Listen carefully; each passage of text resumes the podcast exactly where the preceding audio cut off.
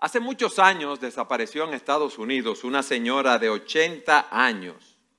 La policía detuvo a un señor apellido Lucas como sospechoso porque ese señor trabajaba con esa anciana y convivía con, con ella junto con su esposa, que también desapareció.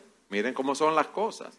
A los pocos días de su arresto, este señor Lucas confiesa que él había matado a la anciana y a su esposa también. La policía estuvo investigando más profundamente en ese caso y resulta que este señor era un asesino en serie. Y él confesó que había matado a más de 360 personas en 36 estados de los Estados Unidos y en tres países. Oigan lo que él dijo. Mis víctimas nunca supieron lo, que les iba a pasar. He estado en tiroteos, apuñalamientos, estrangulaciones, palizas y he participado en auténticas crucifixiones humanas. ¿Cómo tú reaccionarías si te dijeran que ese señor Lucas se convirtió al Señor? ¿Qué tú dirías? ¿Piensas tú que hay personas que por los males que han hecho, por los pecados que han cometido, no pueden ser salvos? Miren el caso de Hitler, que se dice, ¿verdad?, que mató a más de 6 millones de, de judíos.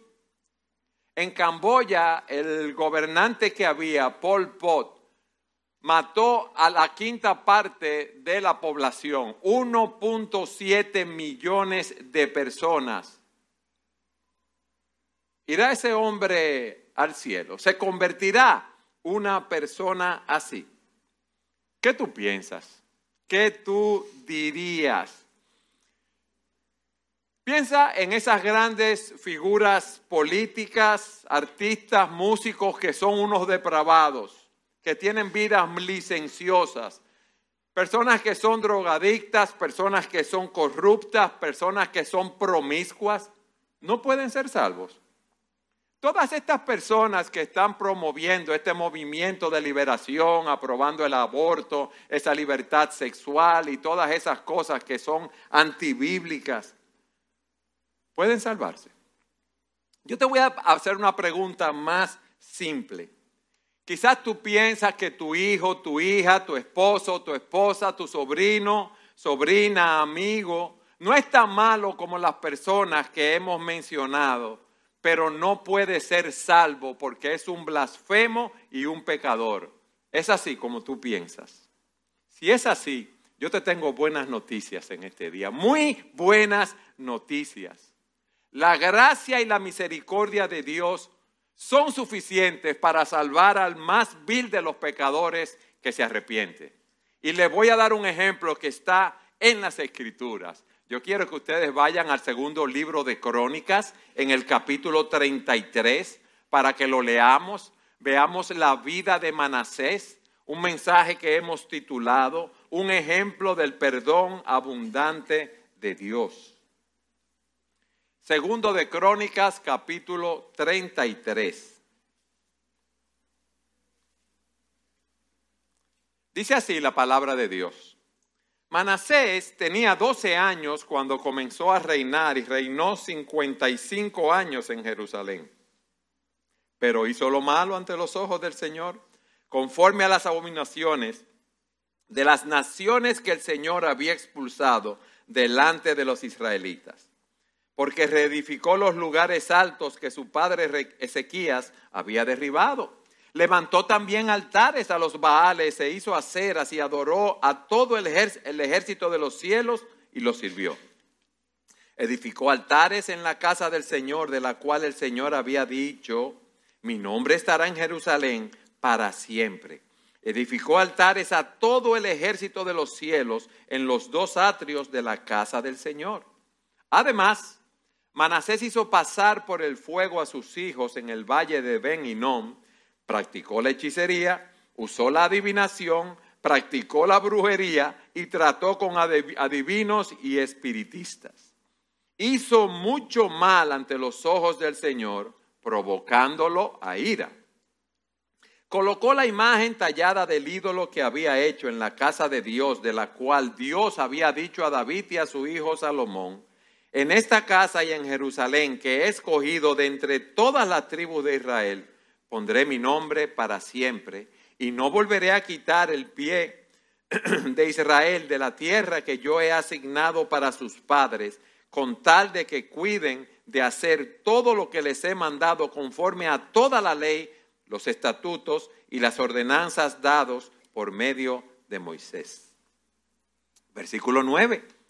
Así Manasés hizo extraviar a Judá y a los habitantes de Jerusalén para que hicieran lo malo más que las naciones que el Señor había destruido delante de los israelitas. El Señor habló a Manasés y a su pueblo, pero ellos no hicieron caso.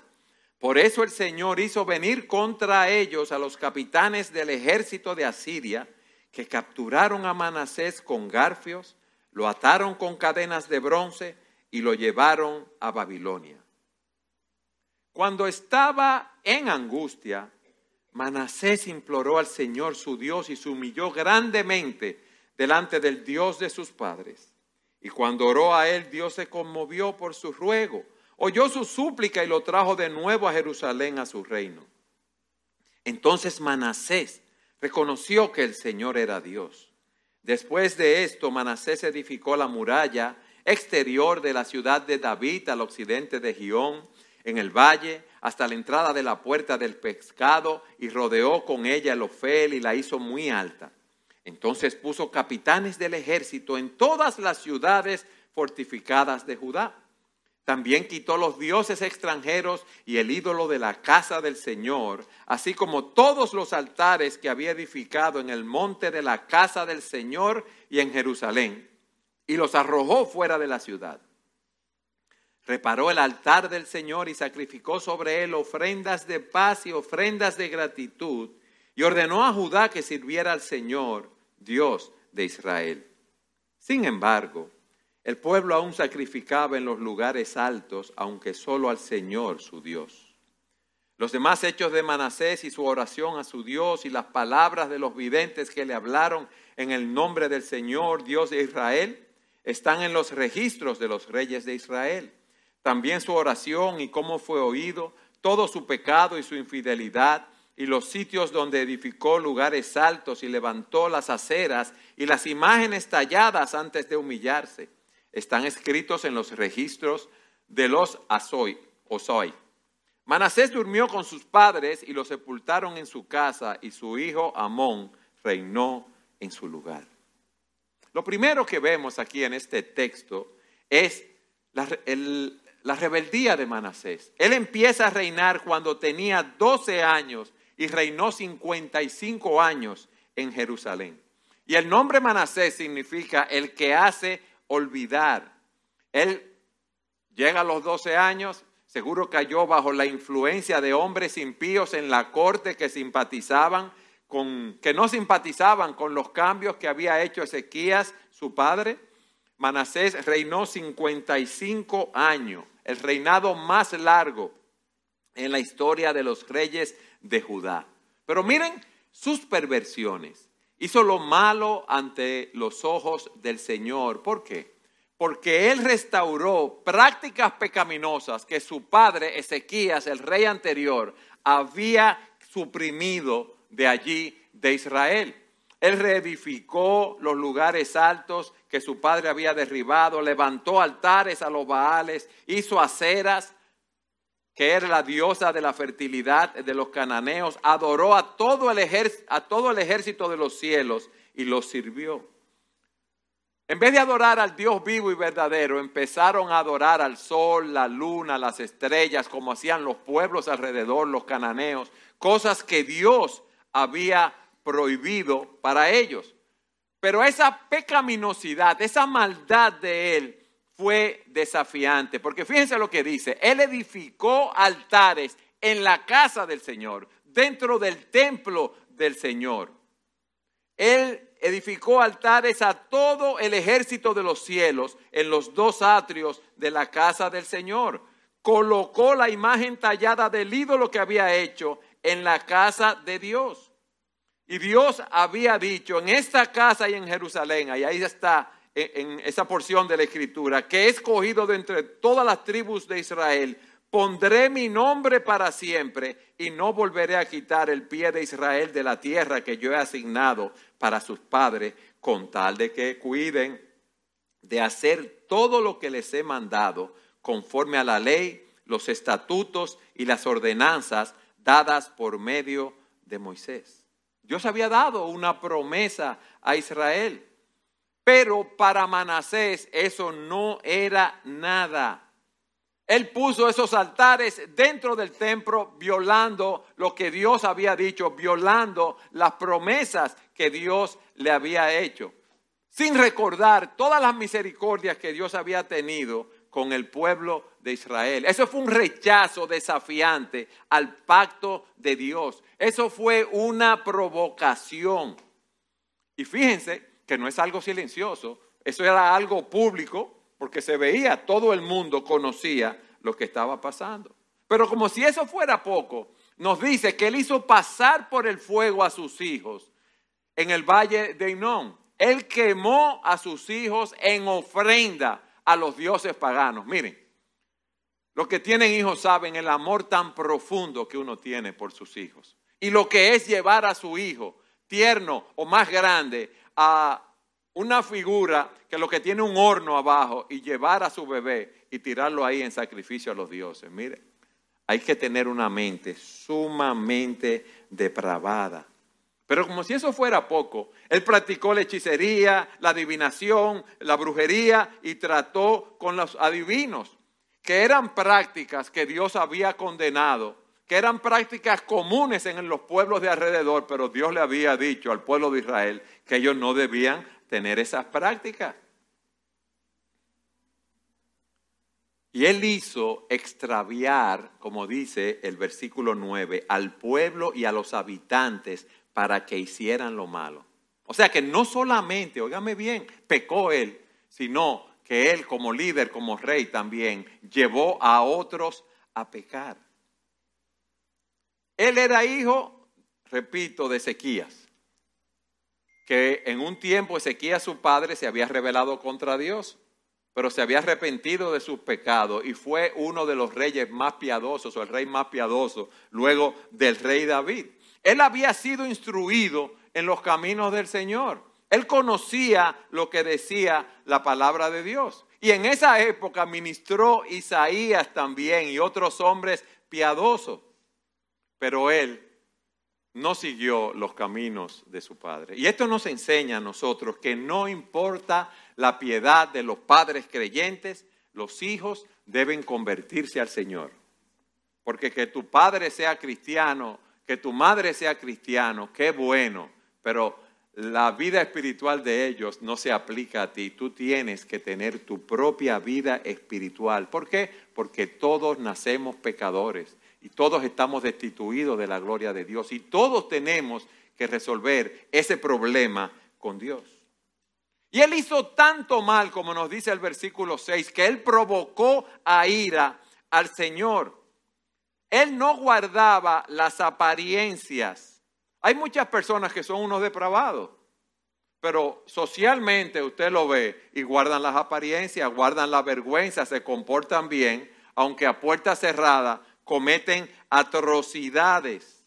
A él no le importaba eso. Su depravación era abierta, excedía los estándares sociales. Él no tenía vergüenza con lo que estaba haciendo. ¿Y ustedes saben por qué?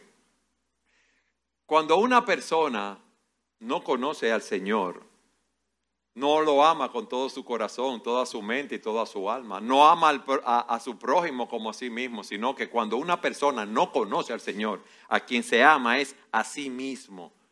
Y aunque no lo crea, aunque no lo diga, aunque no lo parezca, está en contra de Dios. La palabra de Dios es clara, dice, si tú me amas, tú vas a guardar mis mandamientos. Y en este caso, Manasés no obedeció los mandamientos de Dios, sino por el contrario, se dedicó a practicar aquello que Dios habría prohibido. Y la pregunta que nos hacemos es, ¿y por qué una persona practica la magia, la adivinación, la brujería? ¿Por qué una persona le gusta que le lean la carta, la baraja? Porque a una persona le gusta que quede el fondito de la taza para que le digan, mira, ahí esto, aquí, y tú vas a tener un novio y te vas a casar y vas a tener seis hijos. Porque a una persona le gusta que le lean la palma de la mano y le digan muchas cosas con relación a eso. ¿Por qué? ¿Por qué una persona puede tomar a su hijo el fruto de su vientre y sacrificarlo a los dioses? Oh, por su propio beneficio, para que esos supuestos dioses sean propicios a esa persona. ¿Por qué? Porque esos dioses son ídolos. Y con esos ídolos yo puedo hacer lo que a mí me parezca. Lo malo es seguir para esas personas a un Dios santo que confronta nuestra conducta pecaminosa, que confronta nuestro orgullo, que nos llama a arrepentirnos de nuestros pecados, que nos llama a confiar en Él en todo momento de la vida. No, yo quiero tener un ídolo, pero un ídolo que me permita hacer todo lo que yo quiera. En la raíz de esa idolatría, está el amor a sí mismo. Y aunque no lo creas, está el odio al único Dios vivo y verdadero, que es el único que merece toda nuestra adoración y todo nuestro amor obediente. Pero hay algo que me llama la atención. Fíjense, yo le dije que estos eran pecados que practicaban los cananeos, las eh, personas, las naciones que estaban alrededor de ellos. Él vino y copió las malas prácticas de ellos y esto trajo una consecuencia necia y desastrosa. ¿Por qué? porque derribó las barreras de la justicia nacional que restringían el mal de la sociedad. Al leer estar cometiendo todos esos pecados, ya no había ningún vallado, no había ninguna pared, no había ningún freno, no había ninguna frontera y el pueblo también se desenfrenó. Yo estaba leyendo que el país de Holanda está bajo el nivel del mar. Y para ellos poder tener el país sin que se le inunde por el mar, ellos tienen que construir diques, casas de bombeo, un trabajo que se ha hecho durante generaciones.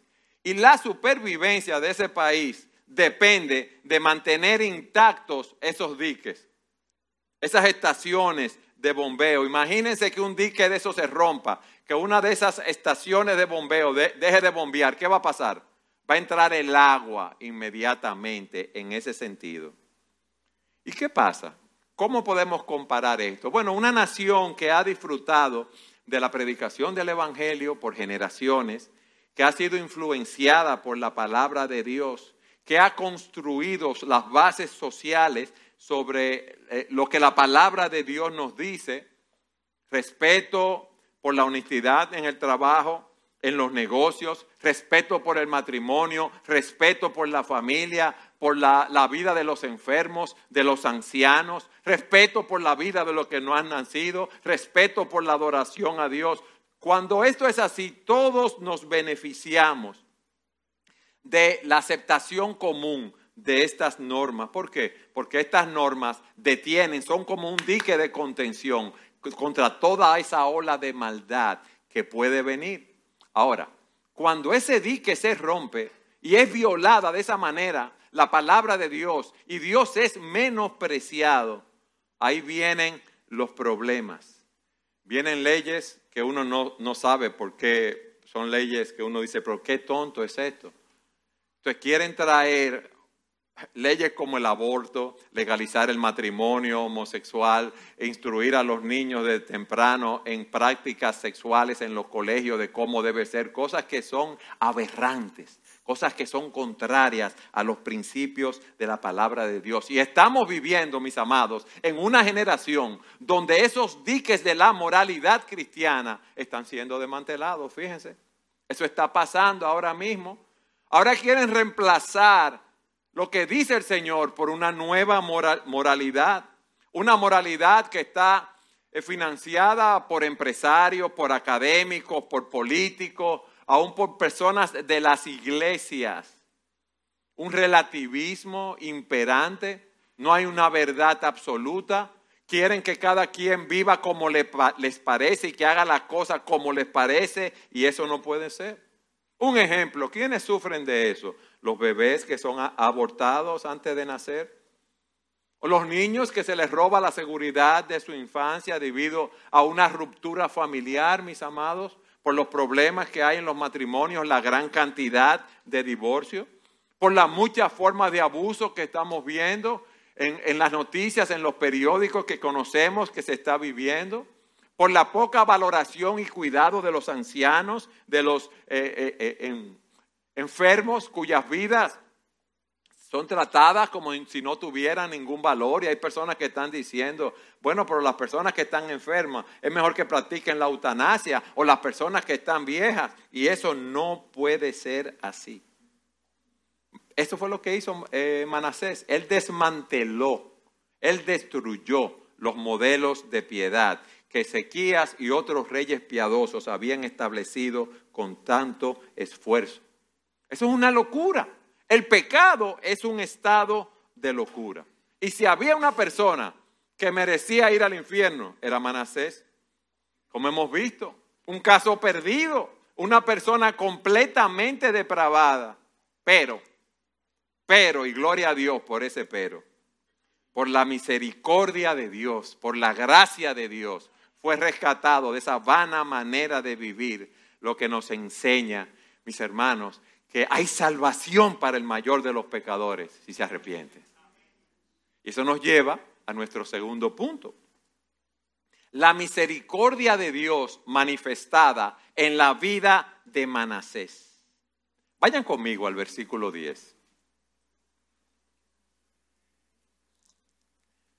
Si tú vieras a Manasés, en esa condición, en esa situación, ¿qué tú harías? Como buen dominicano, ¿qué tú harías? ¿Se vaya para el infierno? Lo suelto en banda. Yo no le voy a predicar a Manasés porque eso no vale la pena. Él está perdido. El Señor habló a Manasés y a su pueblo, pero ellos no hicieron caso. No se dice cómo el Señor le habló a través de algunos profetas, pero una misericordia. Dios le habló. Como lo hace contigo hoy. Como te viene con su palabra y te, y, te dice el estado de tu alma, aquellas cosas que debes mejorar, aquellas cosas en las cuales debes seguir creciendo. O te muestra tu condición. Manasés hasta aquí había menospreciado la palabra de Dios. Pero el Señor no solamente le habló, miren lo que dice el versículo 11. El Señor habló a Manasés y a su pueblo, pero ellos no hicieron caso, versículo 10. Versículo 11.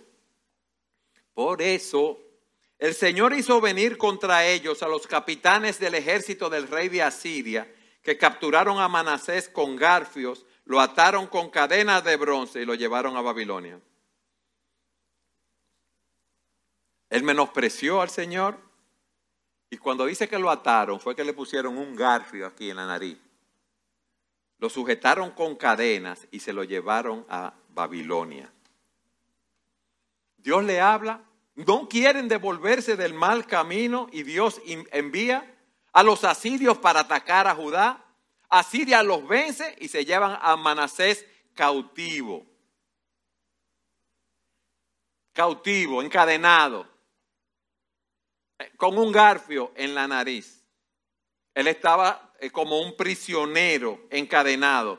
Pero recordemos algo, que Manasés también no estaba encadenado físicamente, no era un esclavo de los asirios, sino que también era un esclavo espiritual.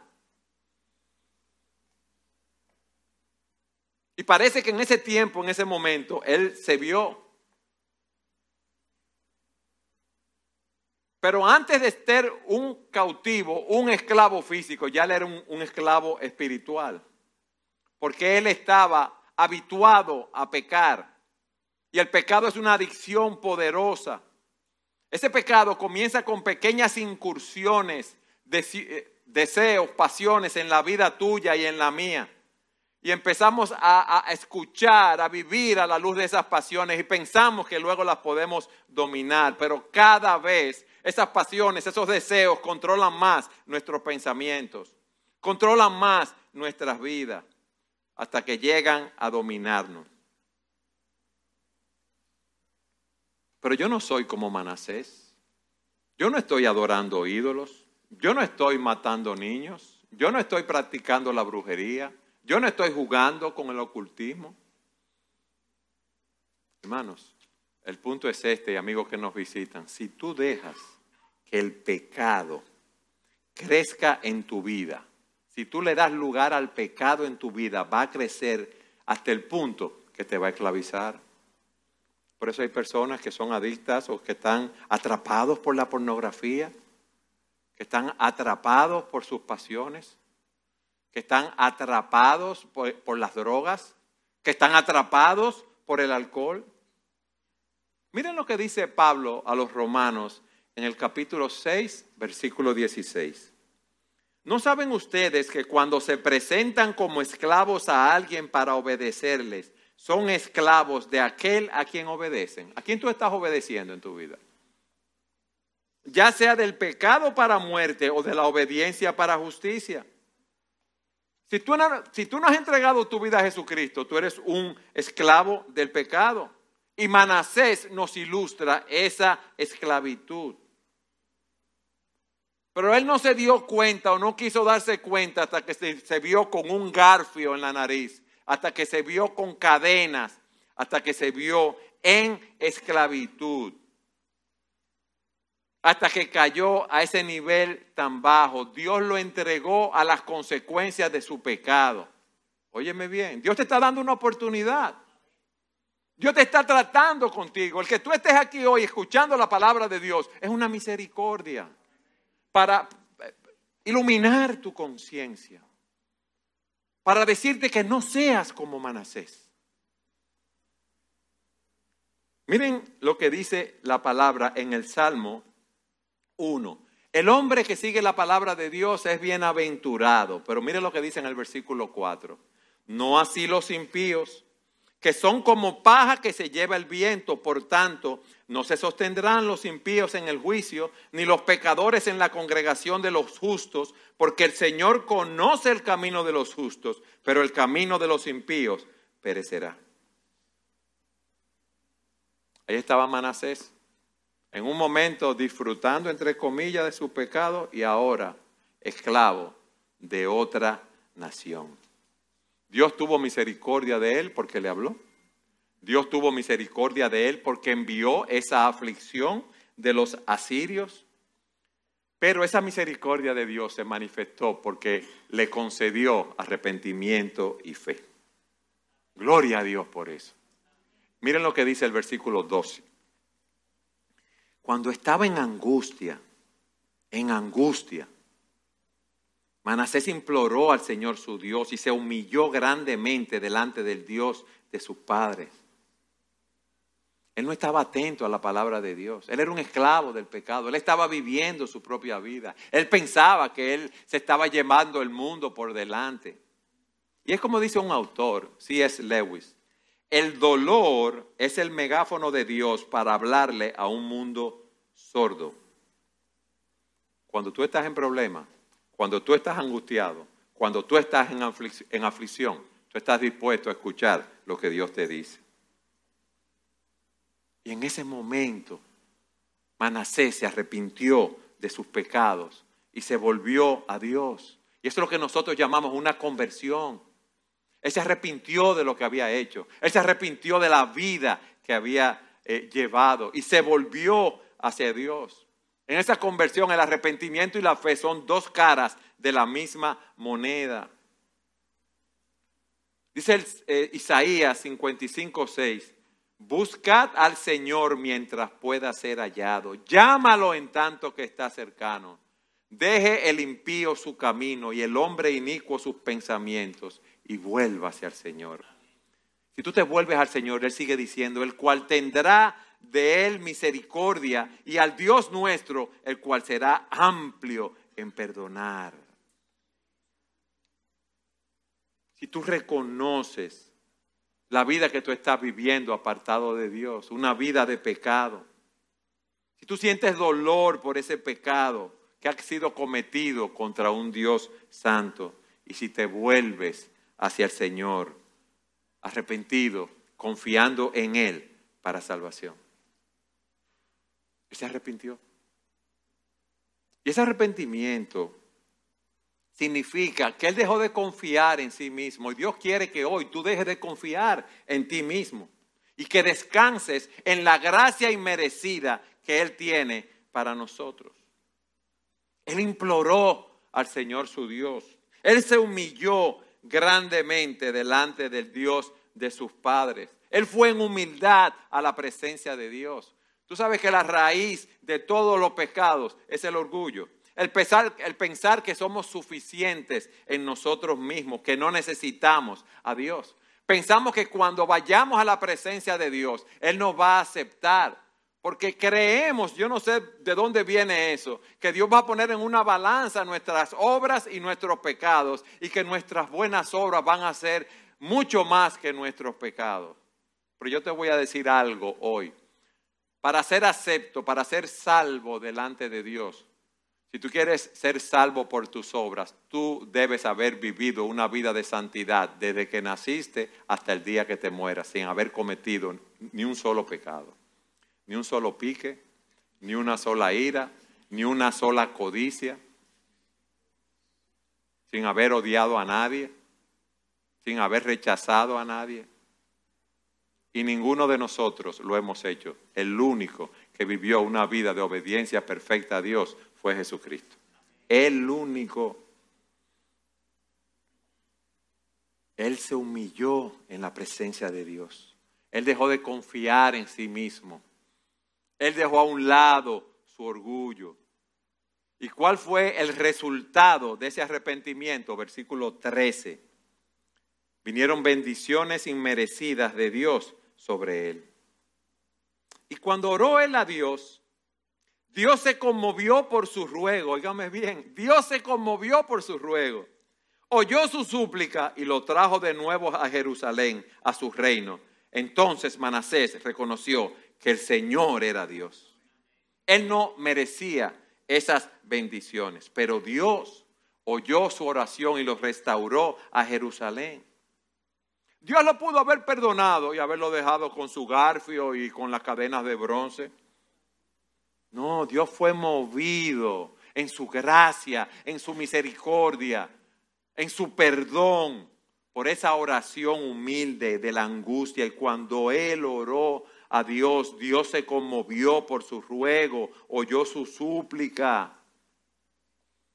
Dios obra en respuesta a nuestras oraciones. Ese Dios todopoderoso, ese Dios que es una roca sólida, se conmueve con nuestras oraciones. Ese Dios que no puede tolerar el pecado, no puede rechazar a un pecador quebrantado.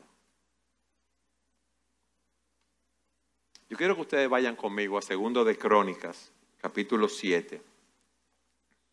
Hermano, Dios no contradice su propia naturaleza pero muestra esa misericordia que es eterna. Miren en segunda de Crónicas 7, 13 y 14 lo que él había prometido. Dice, si cierro los cielos para que no haya lluvia, o si mando la langosta a devorar la tierra, o si envío la pestilencia entre mi pueblo, desastres son todas esas cosas. Se acaba la agricultura, hay hambre, no hay lluvia, vienen plagas, hay enfermedades. Si yo lo mando, mira lo que dice el versículo 14, y se humilla mi pueblo sobre el cual es invocado mi nombre, y oran, buscan mi rostro y se vuelven de sus malos caminos, entonces yo oiré desde los cielos, perdonaré su pecado y sanaré tu tierra o su tierra. Yo te voy a perdonar. Por eso yo digo que hoy es un día aceptable, hoy es un día de salvación. No solamente para aquellos que no conocen al Señor, sino para aquellos que son cristianos, que conocen al Señor, que han pecado, que están atrapados en su pecado. Dios restaura al que se arrepiente y lo trajo de nuevo a Jerusalén, a su reino. Entonces Manasés reconoció que el Señor era Dios. ¿Por qué?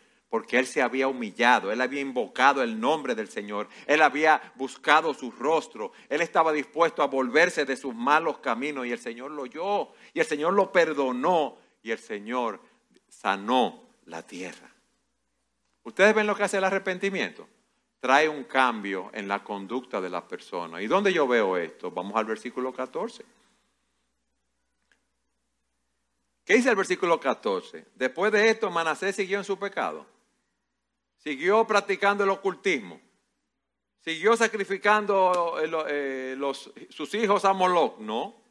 Después de esto, Manasés edificó la muralla exterior de la ciudad de David al occidente. Él empezó a trabajar para el Señor, a hacer las cosas que tenía que hacer, a restaurar la ciudad, a sanar la tierra, Dice que colocó comandantes militares en todas las ciudades fortificadas de Judá. Dios estaba sanando su tierra en fidelidad a la promesa de segunda de Crónicas 7:14 que leímos. Dios puede obrar en tu vida.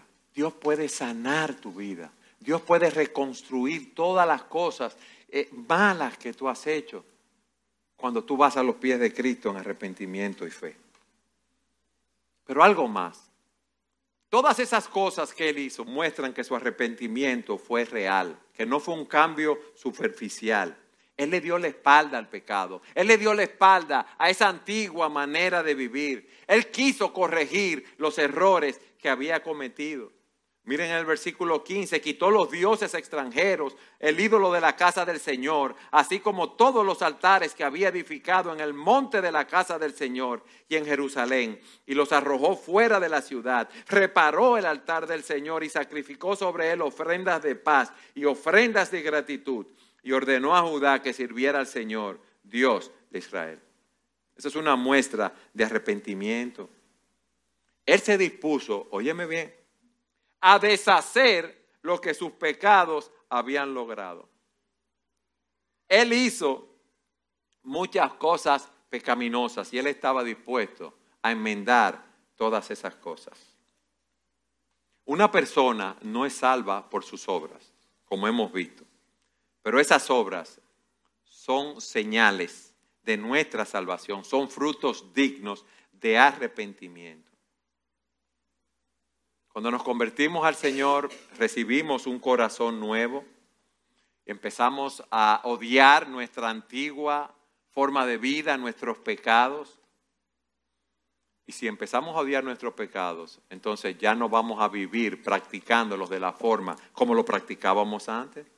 Y eso fue evidente en la vida de Manasés. Ustedes recuerdan la conversión de Saqueo, el publicano, que era un estafador. Cuando la salvación llegó a casa de Saqueo, ¿qué hizo él? Él dijo, yo voy a dar la mitad de mi bienes a los pobres y a todos aquellos que yo he defraudado se los voy a devolver cuadruplicado. A todas esas personas que él había estafado, cobrando el impuesto de más. ¿Usted se imagina que todas las personas hicieran esto en la sociedad dominicana? Todos nosotros, lo que hemos hecho mal, todos esos políticos, todos esos empresarios, todos esos profesionales, ¿qué pasaría? El dinero correría a montones. Así sería. Hay personas que dicen, no, porque yo soy cristiano, el Señor te bendiga y en su vida tú lo ves. Y son vidas depravadas, que Dios está muy lejos de ellos, pero quieren, eh, como decimos nosotros, guillarse de que son piadosos. Y quieren dar la apariencia que están bien. Y es como dice en el, en el mundo, a Dios rogando y con el mazo dando. A uno le dice que Dios te bendiga y se vuelven como un león a insultar a otros, a engañar a otros. Y eso no puede ser. Y también vemos algo aquí en la vida de Manasés. Aunque una persona se arrepienta, el pecado tiene consecuencias. Miren lo que dice el versículo 17. Sin embargo, el pueblo aún sacrificaba en los lugares altos, aunque solo al Señor su Dios. Las personas habían sido afectadas por el pecado de Manasés. Su hijo Amnón cuando vino siguió pecando, al igual que su padre al inicio, no se arrepintió. Y después de dos años en el trono, su hijo fue asesinado. Manasés nunca iba a recuperar a los hijos que sacrificó al dios Moloch. Ni iba a revivir a todas aquellas personas que él mató, aún hay muchos profetas de Dios. Mis hermanos, aprendamos algo. El pecado siempre deja cicatrices. Hay muchas personas sufriendo hoy por muchos pecados del pasado. Hay personas que están enfermas en su salud por las vidas desordenadas que vivieron, por el alcoholismo, por las adicciones. Hay hogares destrozados porque cada uno de los cónyuges quiso vivir su vida, uno en infidelidad, eh, no cumpliendo con lo que debía cumplir dentro del matrimonio. Y todo esto son consecuencias de la vida de pecado. Pero Dios, te repito, Dios en su gracia, en su infinita misericordia, perdona nuestros pecados y nos ayuda a reconstruir nuestras vidas.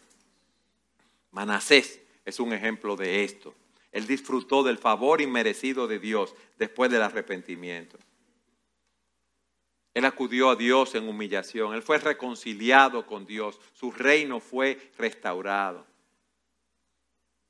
Cuando murió, en vez de ser condenado eternamente, entró a la presencia de Dios. Él la merecía. No la merecía. Tú y yo la merecemos. No la merecemos. Y para finalizar, hermanos, ¿qué nos enseña todo esto? Nadie es demasiado malo para ser salvo por la gracia, la misericordia de nuestro buen Dios. Hay esperanza, tú tienes esperanza si no conoces al Señor. Tú tienes esperanza si eres un creyente que estás en pecado. Tú tienes esperanza. Humíllate, implora al Señor en su presencia, confiesa tu pecado. Si confesamos nuestros pecados, Él es fiel y justo para perdonarnos y limpiarnos de toda maldad. Todo aquel que viene a mí, yo no lo echo fuera. Mis hermanos, Pedro negó al Señor, lo negó. Yo no conozco a ese hombre. David. David fue un adúltero, fue un mentiroso, fue un homicida. Él mandó a matar a Urias Eteo y no confesó su pecado hasta que vino Natán el, profeta y lo confrontó. Él fue un cobarde en ese sentido. Como nos explicó la semana pasada el pastor Ericifrido, el caso de Saulo de Tarso, que dijo, palabra fiel y digna de ser aceptada por todos. Cristo Jesús vino al mundo para salvar a los pecadores, entre los cuales yo soy el primero. Pero Dios tomó a un hombre como David, Dios tomó a un hombre como Pablo, Dios tomó a un hombre como Pedro. Y los hizo nueva criatura. Y ellos ahora están en la presencia de Dios, disfrutando de Él para siempre. Ver a Pablo, ver a Manasés debe darnos esperanza, porque si Dios lo puede salvar a ellos, puede salvar a cualquier pecador. Puede salvar a mi hijo, a mi sobrino, a mi tío, a mis amigos, a mi esposo, a mi esposa. Hay esperanza, hermanos, eso es lo importante. La gracia y la misericordia de Dios nos da esperanza para seguir adelante.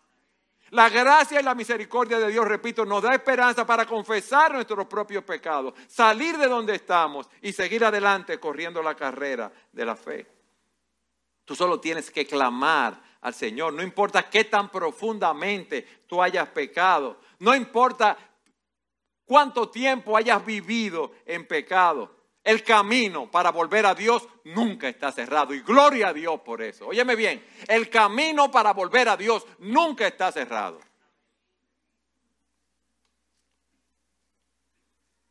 Nuestro Dios, repito, una y otra vez, es un Dios de gracia, es un Dios de misericordia, es un Dios de esperanza. Y nuestro clamor llega inmediatamente delante de Él. Y nuestro Dios siempre está deseoso de restaurar a sus hijos cuando nos arrepentimos, cuando nos humillamos en su presencia. Y si Él perdonó a Manasés, puede perdonarnos a nosotros en este día, tanto si tú no conoces al Señor como si lo conoces y has pecado contra Él. Humíllate, confiesa tu pecado en su presencia. No lo dejes para después.